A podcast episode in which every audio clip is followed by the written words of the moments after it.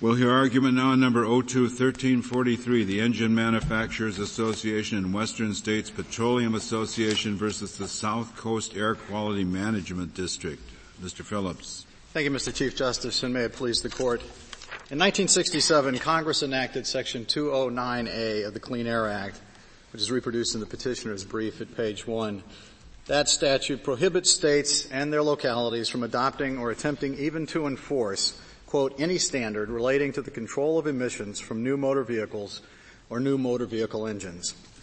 In this case, a political subdivision of the state of California has adopted fleet rules that prohibit the purchase by certain fleets of various classes of, of vehicles that are otherwise certified uh, for purchase in the state of California and indeed have essentially precluded the purchase by those organizations of diesel fueled uh, vehicles in toto.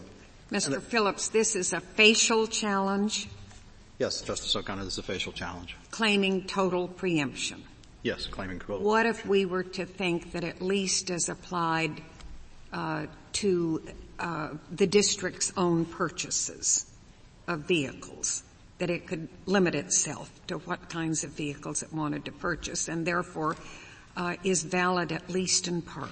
Well, the di- there are two answers to that. One, the district doesn't need a statute in order to purchase its own vehicles. There's no basis for adopting a standard that controls that particular well, situation. But let's suppose it wants to establish a standard uh, to apply now and in the future for itself and for any other jurisdiction, uh, public jurisdiction within its area. Well, if it goes beyond, it's authorized to do that. Well, if it goes beyond what it wants to purchase itself and imposes requirements on others, then it seems to me that's a standard that falls within the ambit of the preemption what if the state of California says that all of our officials, including the governor, shall have a low emissions vehicle? I think there, that there is a serious question as to whether or not that would be preempted. I, I, I, don't think it's presented, obviously, by the particulars of this case. I mean, it still look, sounds well, like. But it seems it seems to me that, that it is from the, from the standpoint of, of governmentally owned and operated vehicle. Well, I think the answer to the question at the end of the day, Justice Kennedy, would be that you would require a clearer statement from Congress than what you have in Section 209A to interfere with the kind of purchasing decisions that localities are right, making. But, but it seems to me not, to not an answer to Justice O'Connor's concern to say that it goes beyond the particulars of this case. Because when you make a facial challenge, you are going beyond the particulars of this case. Well, I understand that, Justice Scalia. Well, there are two answers to that. One I was trying to answer before, which is I don't think that this provision actually covers that particular situation because you don't need this provision in order to have authority as a local jurisdiction to make purchases on your own of what you're going to buy. That's not, I don't think, a standard within the meaning of the statute. But second of all, I also don't think that the, it must be unconstitutional in all respects is the controlling standard of law in this particular context either. It is clear that there is a significant component of this of these fleet rules that is preempted, and perhaps all of them are preempted. Uh, but we were dismissed out at the earliest stages of these proceedings without an opportunity to demonstrate the metes and bounds of the regulations as they would particularly apply at this at, the, at this particular juncture. Well, well I'm still not have... sure sure where we are. It, it, it seemed to me that the regulation talks about uh, some private vehicles, uh, uh, tra- trash hauling and airport shuttles, but it also talks about exclusively governmentally owned vehicles. And it seemed to me that the state can do whatever, has whatever standard it wants for its own vehicle. Well, our, our challenge is not intended, frankly, to interfere with the local jurisdiction's ability to purchase their own vehicles on their own behalf. Well, wait, local jurisdictions. I mean, you know, what's that? Are you saying that it is a standard uh, if law, the city of Los Angeles uh, has a regulation through the city council that applies to the purchasing of every uh, little local area, or suppose the state of California has a general regulation uh, respecting only governmental purchases. Are you saying right now that all those, in other words, rules, regulations, standards, practices by the state of California or some part thereof, that does nothing more than control purchasing by governmental units of that state is fine. Yes, that's what we're saying. All right. We don't, that we don't case, we're now down to the possibility that we're talking about some garbage trucks, I think, and some airport vehicles. Because I think all the rest of it did just involve the state. Well, it's difficult to know precisely what the metes and bounds of it is, but the portion of this that offends us and the portion that we think does not require a clearer statement, which is that which goes directly to non-governmental entities. If, if you're talking about regulating the purchasing choices of pure governmental entities, then you expect Congress to speak with a, more, with a clearer voice. But the purpose of these fleet rules is not simply to restrict the purchases by governmental entities. It is quite clear that the purpose of these fleet rules is to regulate the purchasing choices that are made with respect to a much broader scope of uh, purchasing entities, including uh, private entities, and it is that portion of the regulation, frankly, that we are challenging and challenging on its face. Mr. Carter, if these regulations had been adopted by the state of California rather than a regional district, as its 246 in, in lieu of the federal plan, would that have been permissible?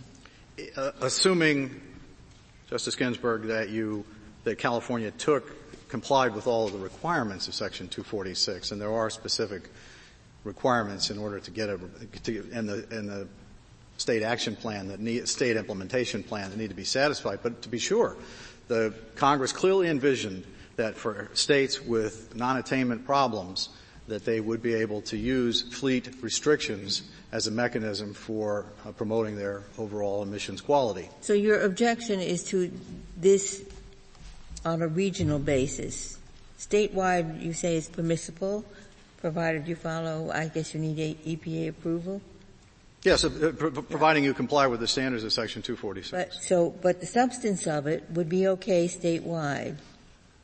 So, so well, I don't know if the precise terms of these of these rules would qualify under Section 246 or not. Nobody's actually analyzed that point. But the truth is, it's clear that you could have certain fleet rules uh, implemented that are consistent with Section 246. But realize, Justice Ginsburg, that what, by saying all our concern is, is that every, uh, every one of thousands of jurisdictions can impose purchase and sale requirements uh, on vehicles. Well, it's not sale requirements, it's a purchase requirement.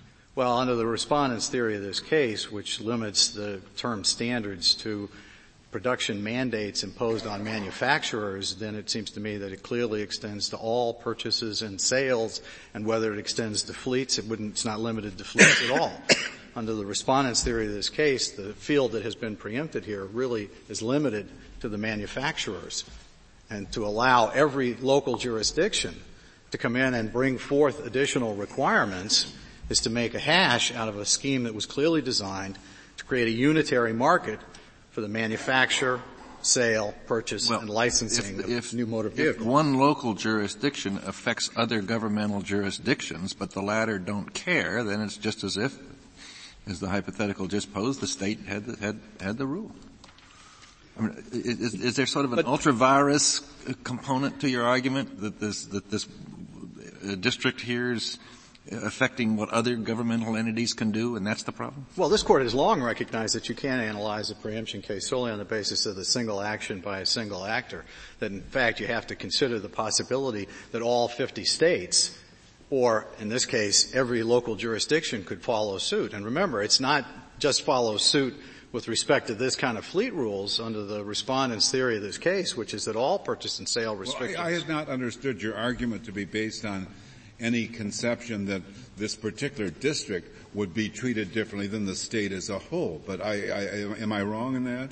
Well, the state of California would have certain prerogatives, obviously, under the entire scheme that are different. But even if California had simply done what the district did here, which is to just announce a set of fleet rules, not made any effort to comply with 246, not made any effort to comply with well, section well, 209 what does, B. Oh what does 246 provide? Section 246 provides that in certain non-attainment states, one of the options they have available in order to eliminate the overall or to, to, improve the overall ambient air quality is to adopt certain types of fleet rules. And the provision is very lengthy, it's very detailed about, and you have to include that in your state implementation plan. What California did was it used the substitute route and adopted its LEV rules, saying that those would be equally effective. So it didn't comply, in your view, with 246? Oh, it clearly didn't comply. I don't think there's any question that California has made no effort to satisfy the Clean Air Act with respect to this. Which but is your, your argument, as I understand it, going back to your answer to Justice Ginsburg, is that although there is an avenue for the state as it were, to get where where where it might want to go on a on a fleet uh, uh, policy under 246. The district simply does not have that avenue open to it. Yes, that's absolutely yeah. clear, and, and, that's and that's part of the way this entire scheme but operates. That gets me back to my question. If we disagree with you to the extent we think some application of the district's fleet rules are not preempted, then how does that leave your challenge, which is a facial one? Well, I, I, think the answer is that there are various components of the fleet rules, and I think unlike if you're, if you're seeking pre-enforcement of a statute, where you'd have to find every application of it, the question is, are there subcomponents of these rules that are properly challengeable and therefore properly enjoinable rather than being allowed to go in. I don't, I don't that, understand. That eliminates the doctrine entirely. I mean, uh, the doctrine that uh, facial challenge has to show the statute is, is invalid in all its applications. You could always say, well, we're not challenging all of its applications. We're, we're just challenging this particular set of applications. I mean, that, that. Well, no, Justice Scalia, I think it's a little more complicated than that because what you're really talking about is a, is a, is a host of rules. And if you look at the appendix to the respondent's brief with all of the rules that are laid out there, there are literally dozens of rules. And in order to challenge the quote fleet rules in the sense of recognizing that there are clearly areas of those rules that intrude into preempted federal activities. I don't seem to me that you have to challenge the entirety of the rules. You should be entitled to pick those rules that you're going after and a complaint and go forward. And that's, that's what we've done. I understand if you have a simple uni, uni, unitary statute that you're challenging, the Salerno rule may suggest that the statute has to be unconstitutional in all its respects. But if you adopted a rule that Part A is good and Part B is not good, you should be allowed to, to challenge but, Part B facially I thought, I thought without this worrying was the case in, in which Part A applies both to the district, as in Justice O'Connor's question, uh, and to non-governmental entities. So that it's not that uh, A applies to, to one kind of buyer and B to another. There's a, there's a rule that applies to buyers. And Justice O'Connor, uh, correct me if I'm wrong, and Justice O'Connor's question in effect says, if there is a substantial, if there is an application of that rule that in a substantial number of cases at least would not be preempted, then isn't that the end of the facial challenge? And my answer to you is I don't think that's the proper application of Salerno, and I don't. I mean, I recognize. I'm not applying Salerno. I'm, I'm, I'm applying a substantial application rather than a one instance kind of rule. And and your answer to that was, well, we don't have to challenge all rules. We could challenge A but not B. And my response is the rule that covers the governmental situation and the private situation is the same rule. And if that rule has a substantial number of constitutional applications or, or, or non-preempted applications, doesn't that, uh, in, in effect, defeat the facial challenge? Well, except for the fact that if, if we don't get past the ruling of the court below at this stage, which is that none of this is preempted, that, that, that, whether it's a facial challenge or a non-facial challenge, we're going to have rules that are out there that are being implemented at this stage and will be upheld as constitutional under the Ninth Circuit's ruling as, a, as the controlling rule of law, and we won't be in a position even to get at any portion of those rules that are clearly unconstitutional because you can, they obviously not, intrude. Just trying to draw this back because it seems to me you're not challenging the public part. So if you're not challenging the public part, then we, I've looked at pages seven and eight of the SG's brief where he's listed these rules. Right. And I take it what you're challenging is Rule 1194 insofar as it applies to private operators. Right. Rule 1193, the same. And Rule 1186.1, the same. And nothing else. I think in each of those rules, having looked at them, it does say at the beginning these apply to public and private. So I take it it's those two words, and private, written in the text of those rules that you're challenging. That, that is our, I mean, our primary concern. The, the problem here is. Well, but that's what you're challenging, nothing right. else. Well, I mean, the question is whether or not, I mean, I, I, I'm not sure that is precisely what we're challenging. It seems to me there is a difference between a public entity deciding on its own yes. that it will make a certain purchasing decision as a purchasing decision. There is a fundamentally different proposition when another entity demands that it must make a purchasing decision based on emissions control. Do you mean other public or private? A public entity. Oh. No. What I was saying is I, what I, what I meant to answer your question earlier, Justice Breyer, was to say, if you're asking me, can public entities make purchasing decisions free of the restrictions of the Clean Air Act, I think the answer is yes, because I don't think Congress mm-hmm. spoke to that. But if what you're saying is, can a, can one governmental entity demand that another governmental entity make a decision for purely environmental reasons and not as a, as a contracting matter. No, that seems to me is still a standard well, now, that controls now, emissions let's and is think unconstitutional. Of the complexity of state and central government in light of what you just said. You're saying that the state of California, Board A, couldn't say all the I mean, I don't know where to go with this. Do you see, do you see the problem? No, but the, the, problem is much simpler than that, Justice Breyer, because there's a scheme in place where if you don't like the way the regulatory arrangements are worked out, you can take the issue to California and California can take it to the EPA. I mean, the whole purpose of this enterprise was to devise a unitary market and make it very simple. And there's nothing in the, in the suggestion that... Merits. My problem is to try to figure out what's being challenged. Well, we're challenging the effort by the district to impose these kinds of requirements, these standards which control emissions. On it, but if California, on everyone. If California accepts that as a matter of its domestic law, who are we to say otherwise? Well, because that's what the Clean Air Act is all about. California is free to do that if it complies with Section 209B, which says you can obtain a waiver. You can make these the federal standards. I mean, there's no question that these fleet rules could have been adopted by the state of California and be approved by the EPA and be operating completely to, tomorrow if they want to go through that process. That's the specific process Congress had in mind, a process that the district has abandoned. And all we're suggesting is that's what they ought to do.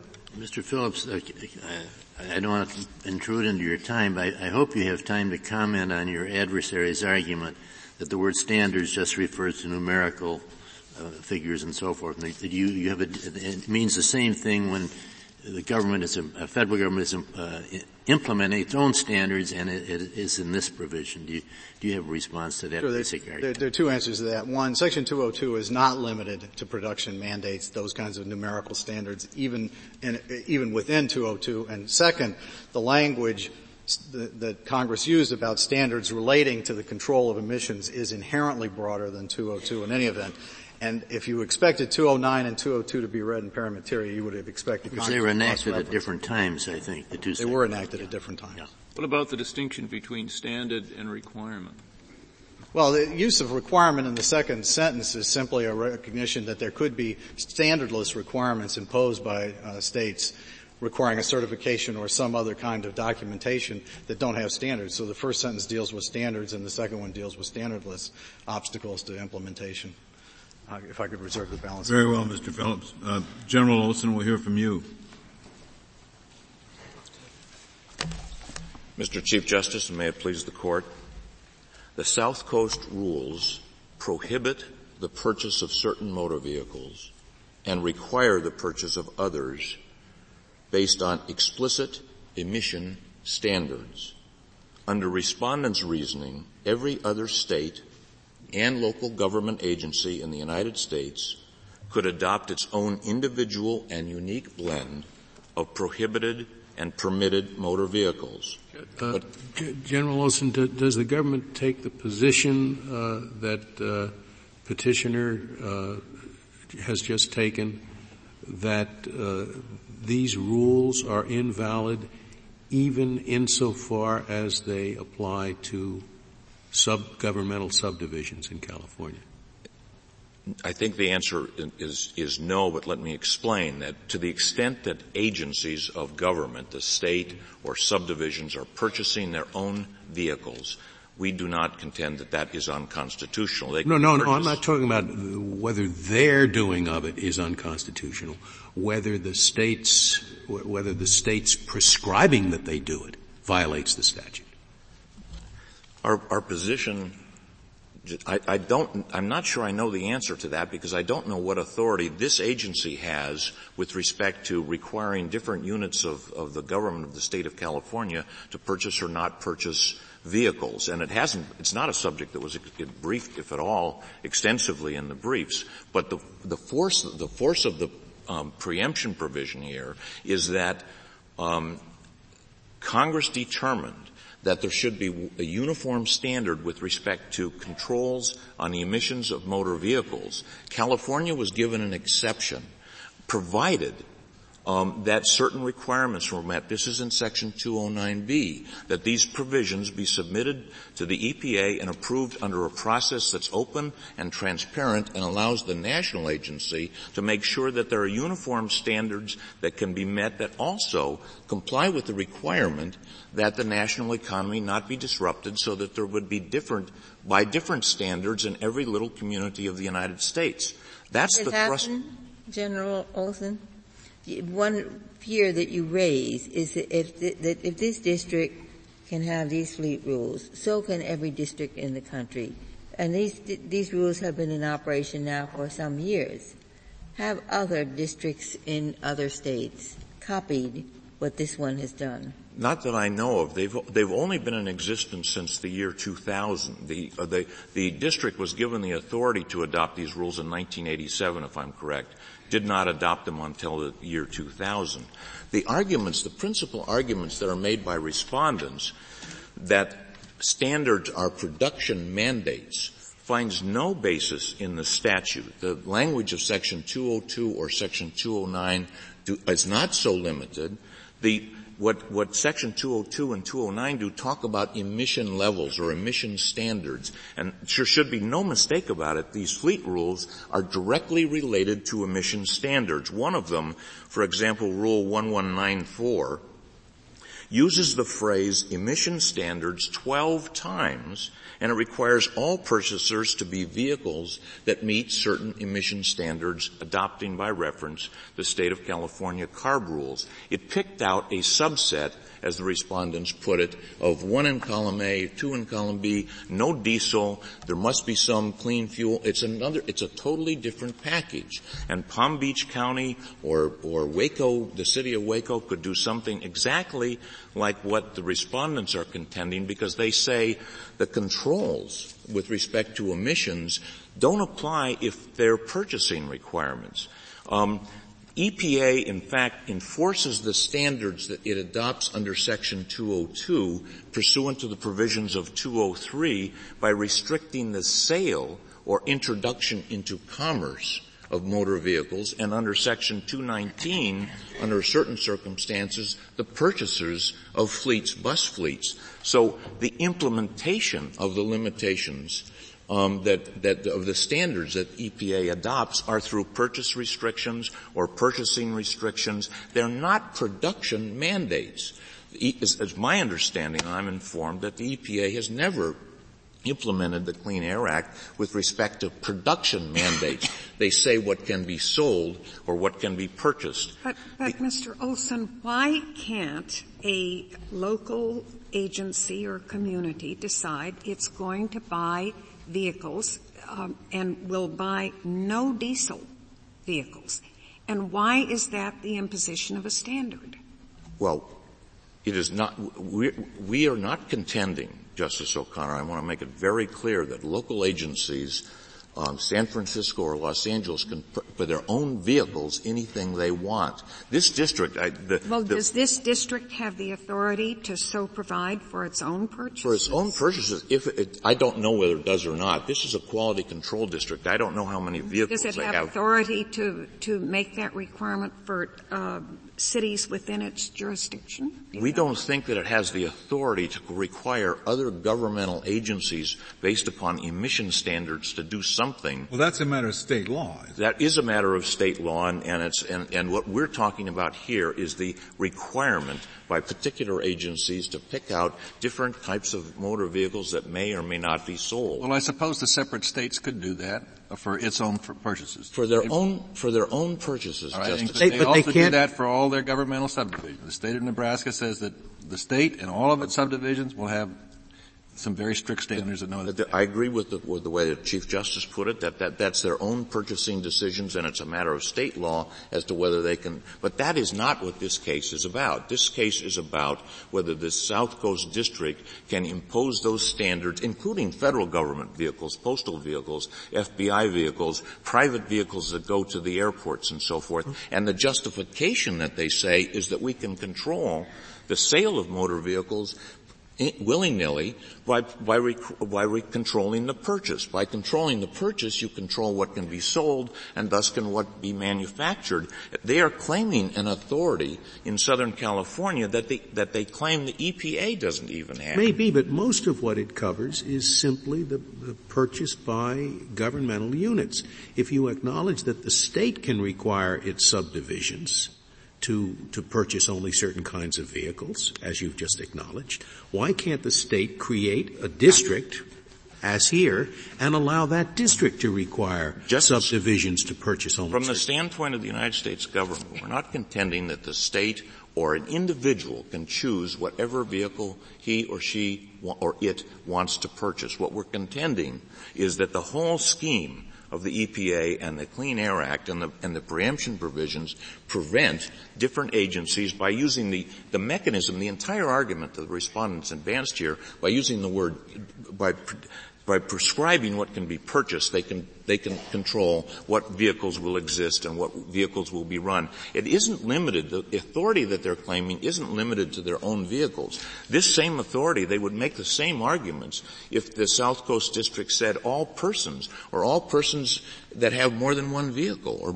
all persons that live in a certain portion of Southern California. The authority that they claim by using the word purchase uh, which is not in the statute, is not in the preemption provision, and is an authority that they, the EPA specifically uses to a certain extent under Section 219. Yeah, General Olson, you mentioned that there are federal vehicles involved, postal vehicles, and, but you were also are stressing purchase. Suppose the federal government buys its vehicles that it's going to operate in California and Nevada.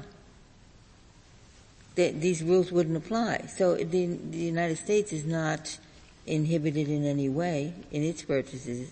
Well, a I think that is an inhibition. B, I think the respondents will say that these, these purchasing requirements are imposed upon fleet owners that, that requires them to make purchases of certain vehicles. So I think the premise of your question is not correct. If Southern California or if the state of California wishes to impose fleet requirements, there is a mechanism, it's a logical, consistent, transparent, open mechanism under section that does thoughtfully put out by Congress. The whole mechanism is thoughtfully calibrated by Congress to allow the EPA to make judgments. Does this make sense from a national standpoint? Will this make sense from other state standpoints? It, will it impose a dislocation on the marketplace of motor vehicles? The twin objectives of the Clean Air Act are one, to produce cleaner air, but two, to do it in a way that does not disrupt the national economy and the marketing of motor vehicles, which is an important part of the economy of this nation. Just so I have it clear, because it, it, this is very important to me, it is your position that the state may require municipalities only to buy certain kinds of to the extent that yes I'm, because I don't know the do. answer to the state law question that the Chief Justice alluded to assuming that the state of California was one and the same and decided that it owned or had the authority under state law to purchase those vehicles the answer would be yes Thank you General Olson uh, Mr. Waxman we'll hear from you Mr. Chief Justice, and may it please the Court, the question in this case is whether Section 209A of the Clean Air Act, which is reproduced at page 36A of our brief, preempts very modest fleet purchase rules which apply only to vehicles that are already commercially available. That is, that cannot have an effect on manufacture, on, cannot require manufacturers to produce or sell anything and which were adopted by a unique airshed in which 90% of all toxic air pollution derives from motor vehicles. And the answer to that question is no, because the text and the context of the Clean Air Act, Title II of the Clean Air Act that deals with motor vehicles, show that Congress intended the word standard in section 209 to be used in the same way that it is used in section 202, and indeed throughout the entirety of Title II. Title II. It's used a hundred times, I'm told by an amicus, in section 202 alone. And every single time that it is used there, it is used to refer to an obligation placed on manufacturers that the vehicles they produce and sell meet specified emissions characteristics. No one contends that that definition, the way the word is used in section 202, covers the rules in this case. Now express preemption it requires discerning Congress's intent. It's not an exercise in definitional possibilities. This court has reminded us many times. Now you can read every brief from our opponents. Every different brief offers up some other definition and their briefs in related cases have done the same. And we've heard no definition this morning. They look to the dictionary definition of standard or criterion or test and they're reproduced in their briefs but they, con- they concede that there is no dictionary definition that they offer that coincides with the rule that they seek because they concede that Congress did not intend to cover incentive programs or tax programs, even though like purchase rules, they operate through the market on manufacturers and not directly on Suppose that California passes a law and says no one can sell a diesel bus in California.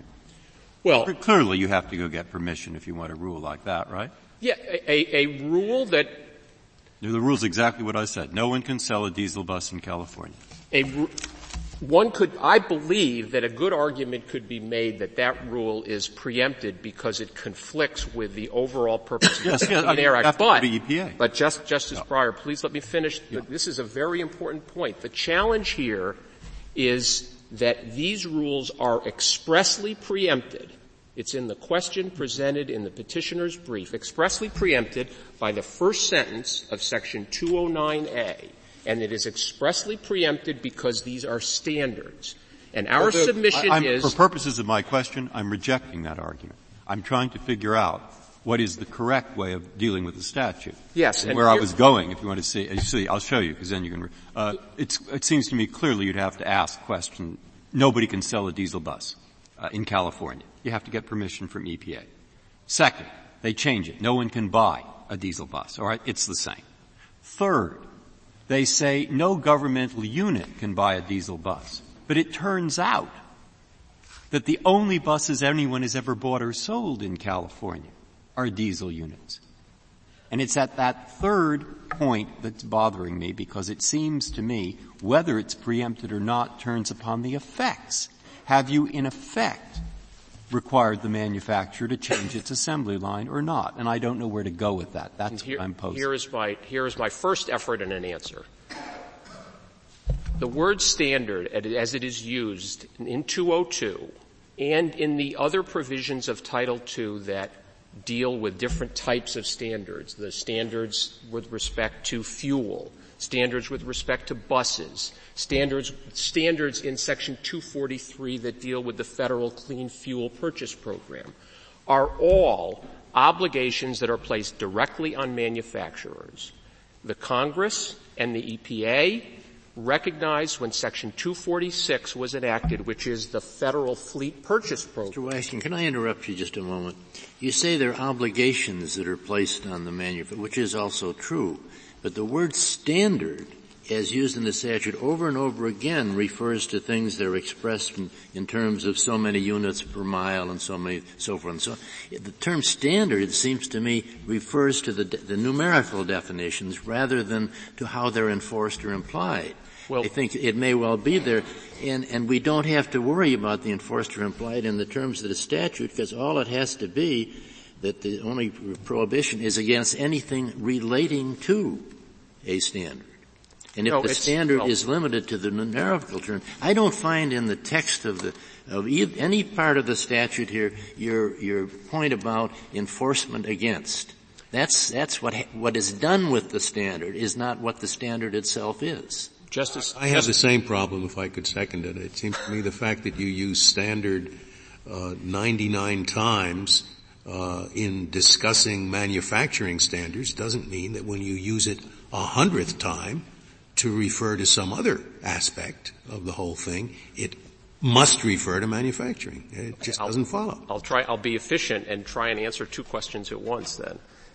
First of all, 209 doesn't refer, doesn't prohibit anything relating to a standard. It prohibits standards relating to motor vehicle emissions, just as section 202 in the very first sentence authorizes the federal government to promulgate standards applicable to the emission of motor vehicles.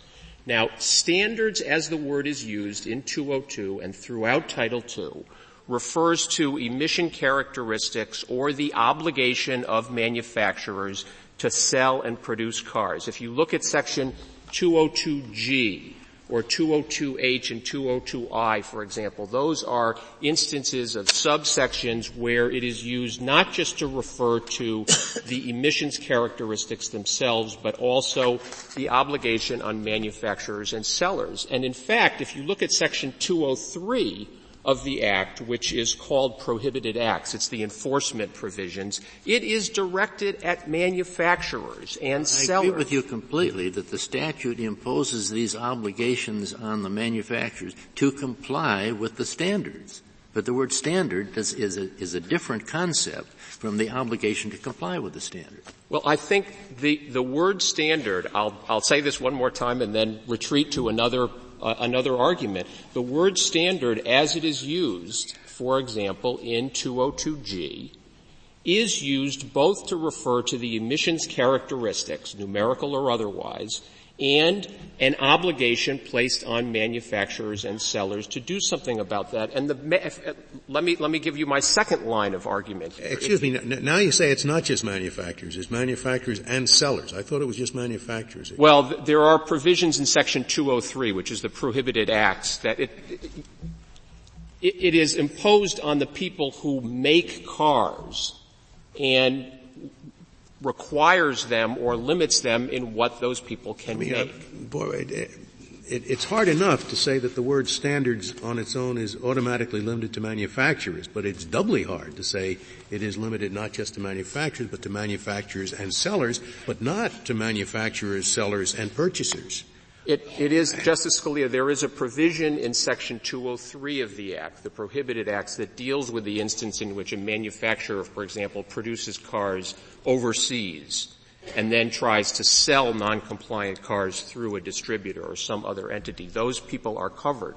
But when Congress considered in 1990 its own fleet purchase rules, we're talking here about very limited fleet purchase rules that, talking about my rules, have a commercial availability exception. They do not, they cannot be read to require manufacturers to make anything they don't make or sellers to sell yes, anything they don't as sell. As, as soon as there's one commercial vehicle available, that's going to have effect on the manufacturer.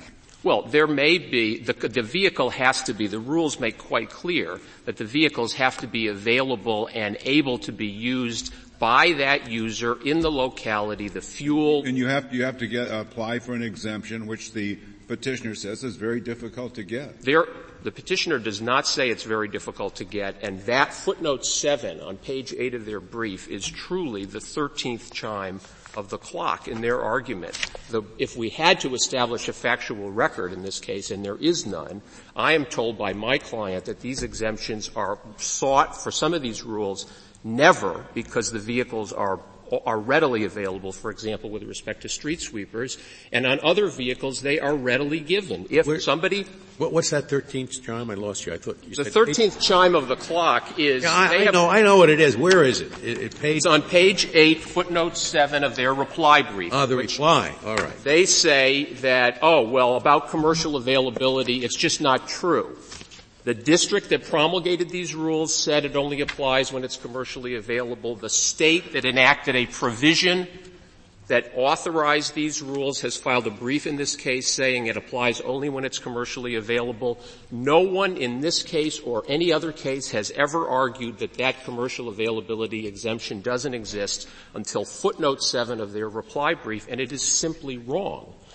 But my point generally about the, the meaning of the word standard in the Federal Act, Title II is, in 1990, Congress enacted its own fleet purchasing rules. and they are codified in. When you say it, its own, you mean fleets that were going to serve Congress? No, no. Congress put into, amended the Clean Air Act to require certain states that have non-attainment areas to include within their state implementation plans either a fleet, a set of fleet purchase rules or some alternative that they would propose that would be equally efficacious in cleaning the air. Just to be clear on your position, do you think that California as a state could enact a law saying that no purchaser of a motor vehicle in California can purchase a gasoline powered vehicle? I is that is that preempted or not? It is not expressly preempted by section 209A. It would be subject to conflict preemption principles as this court went through in Geier versus American Honda if it could well, be by any theory, is that preempted or not, in your view? I think I think it may well be preempted by under conflict preemption principles, not express preemption if it could be shown that this is really a sales or production, ob- this is really an obligation that is masquerading as a purchase requirement. That would be no, the no, analysis. No, nobody can buy a gasoline powered vehicle in California would require the manufacturers totally to dramatically change the kinds of vehicles they produce. To be sure. So why wouldn't it fall right within the word standard relating to the control of emissions from motor vehicles? Because standards, as I said. That isn't a standard? What it says is yes, not a, a standard? That is correct. A standard is, is a requirement that is imposed on manufacturers and that distinction is drawn throughout Title II. Well, it isn't. What do you do with 209B, which says uh, it, it, authorizes EPA to waive application of 209A in the case of, quote, any state which has adopted standards other than crankcase emission standards for the control of emissions from new motor vehicles or new motor vehicle engines. Now, most of the states do not have automobile manufacturers located within the states. How could they possibly impose a requirement on automobile manufacturers? It is obviously referring to state standards that deal with the operators of, of cars. You have to go in and, and have your, your, your emissions checked or, or the, or the purchases of cars. Justice Scalia, it's, I actually think that 209B is important proof for our premise that Section 209A, the word standard, has to be read has to be read to be used in the same way as Section 202. And it, it, clearly, the way that when I when we talk about production mandates, I, it's it's actually the Congress in Section 249H used the word production or sales mandates. The EPA in its rules and in its letter that was submitted under a primary jurisdiction referral to the First Circuit talks about production requirements. It's shorthand, but I readily agree that when 209B or 209A or 202 apply, talk, when I'm talking about production mandates, I'm talking about an obligation that's placed on a manufacturers about what they produce and can sell. It's one and the same. There was a presumption that they would try and sell what they produce and they would produce the things that they want to sell. The point is that in, when Congress enacted the federal fleet purchase program, it drew a, the same distinction that is shot through Title II between standards, which has a very limited meaning, and requirements. It's a distinction that exists in Section 116 of the Act, which is on page 3A of our appendix, that preserves state authorities.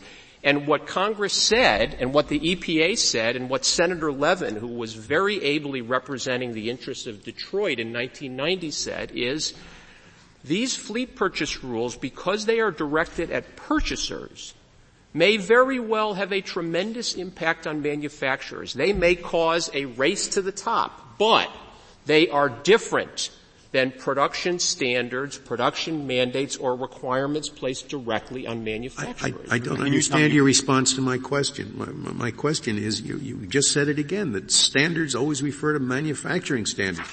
But in 209B, they clearly do not refer to manufacturing standards.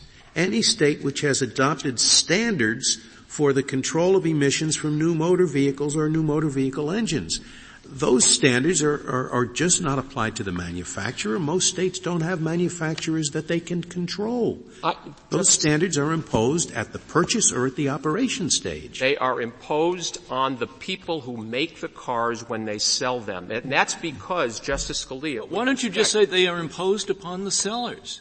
It, and that's I'm, the way they get imposed upon the manufacturers. I, I, I, I wish that I could have said it that concisely, but that's the point that I'm making. They're not imposed upon the users? They are Virginia not. cannot impose them upon the users of cars in Virginia? My submission to the court, Your Honor, is that standards, as the term is used throughout Title II, refers to the supply side of motor vehicles, the people who make them and the people who sell them, and that when Congress wanted to make a rule that dealt with purchasers, which applies only indirectly against manufacturers, it used the word requirements. So, so, so that this provision in 209B does not authorize a state to conduct emissions tests of old vehicles that have already been sold it has nothing to do with manufacturers, nothing to do with sellers at this point. It has to do with whether the user is keeping the emission system in, in proper operation. You say that is not covered by 209B because 209B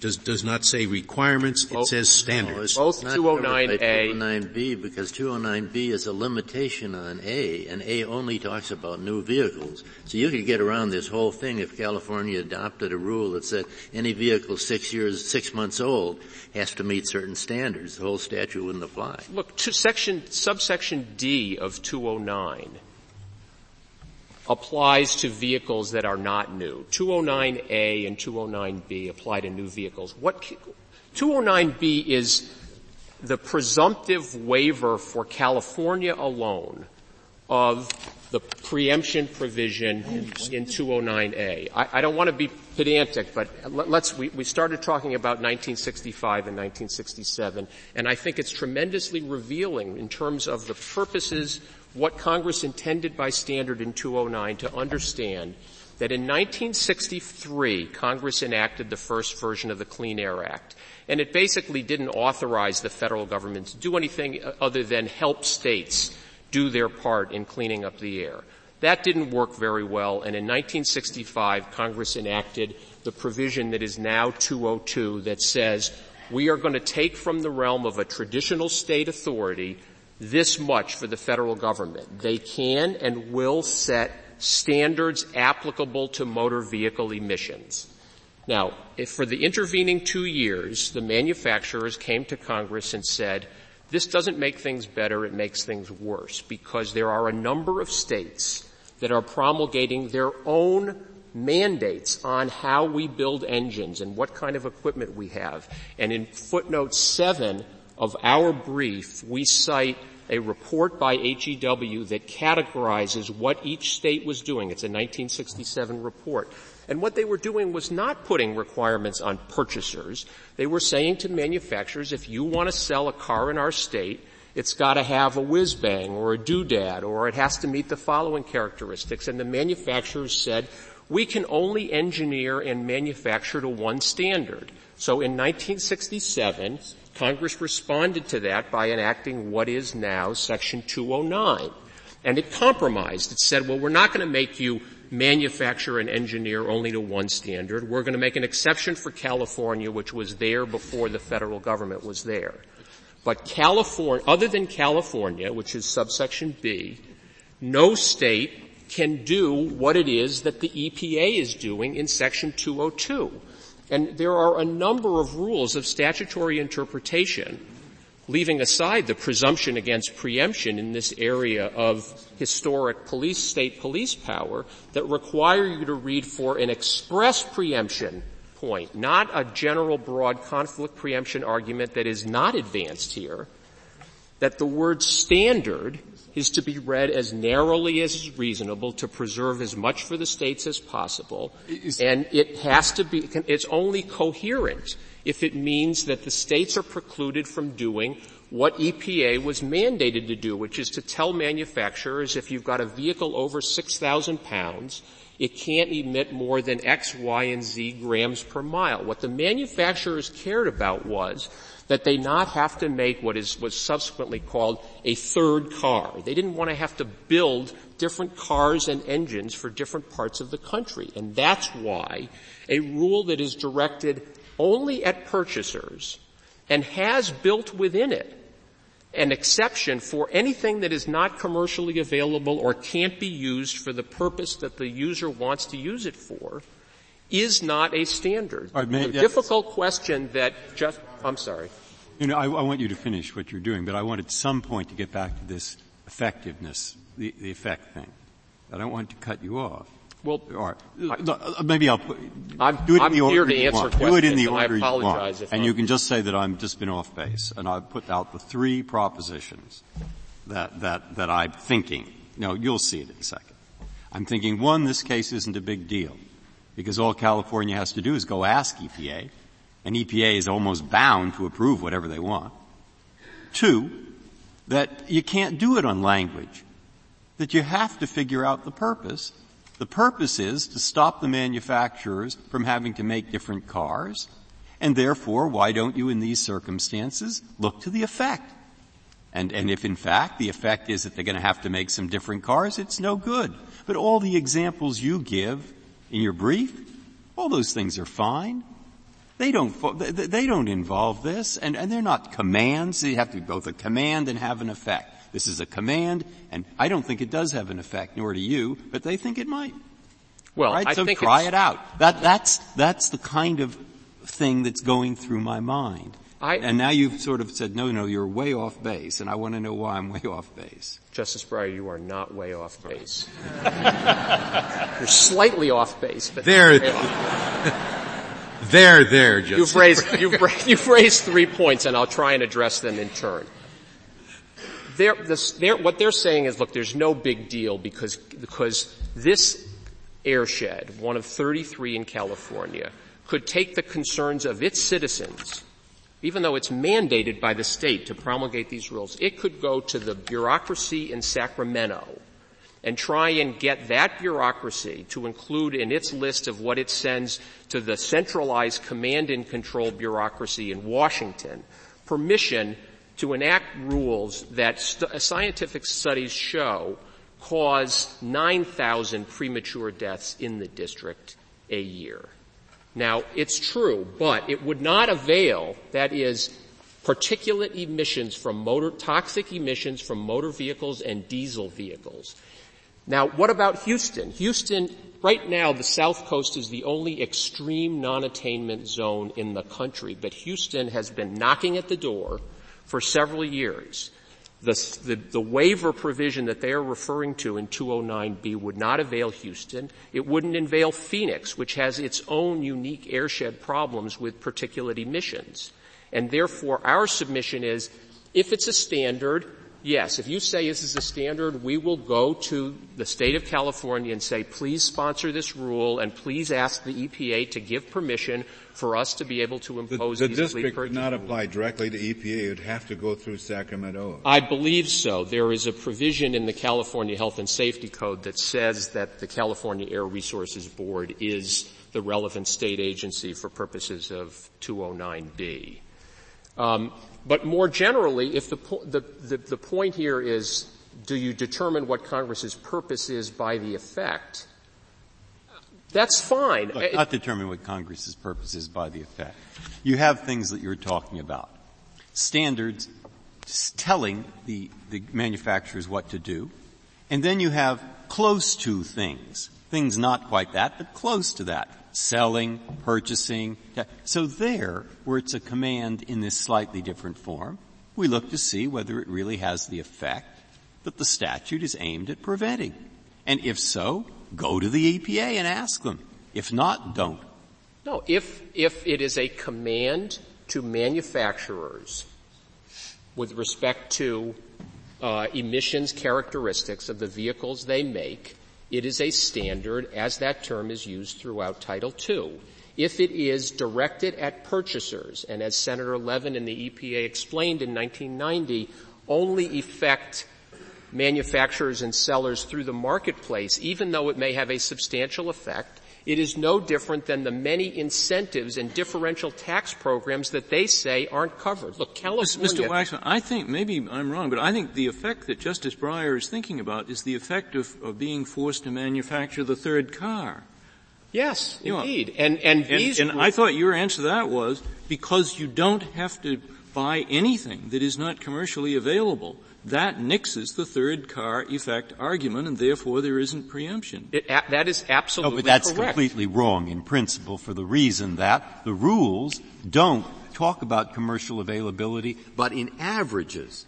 So in no. fact, if they're only supposed to make three ZEVs, see, they're only supposed to make three ZEVs. ZEV is commercially available, but you could have a rule say buy only ZEVs, and that would be a major change in the EPA with, rule. with respect, Justice yeah. Breyer, I, here you are completely off base. The rules each, not talking about CARB's statewide standards, but the rules challenged here have an exception for any time somebody can show that the vehicle they want is either not commercially available or can't be used. Look at page 50A of the joint appendix. The rules are all in the joint appendix. That happens to be the rule that deals with um, one that my book opened up to. It's buses, and it says on page 50 of the joint appendix that this an exception to an exemption to these fleet purchase rules where no alternative fuel engine and chassis configuration is available commercially or could be used.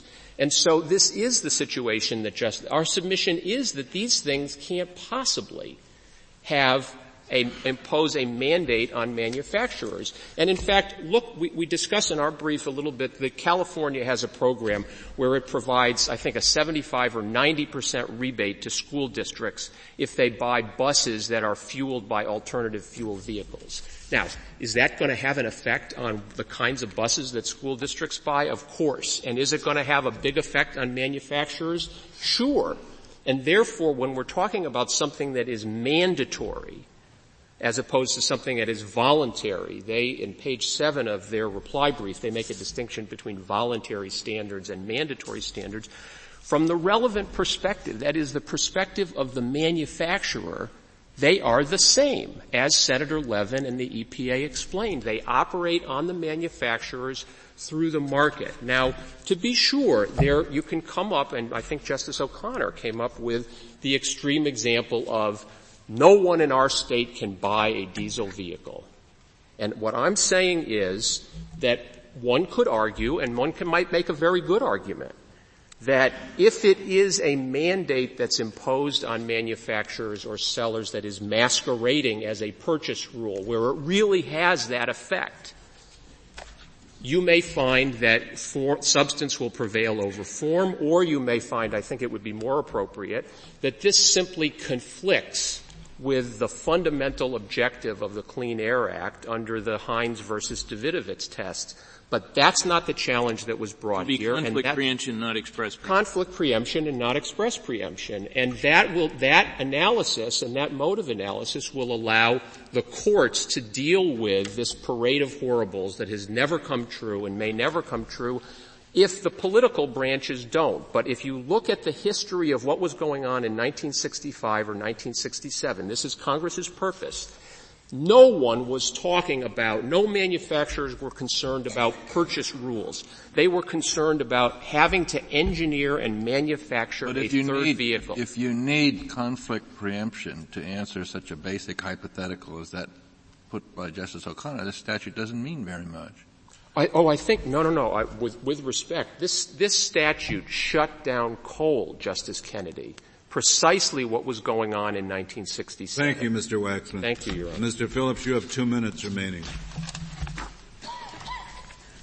Thank you, Mr. Chief Justice. Let me start with Justice O'Connor's hypothetical.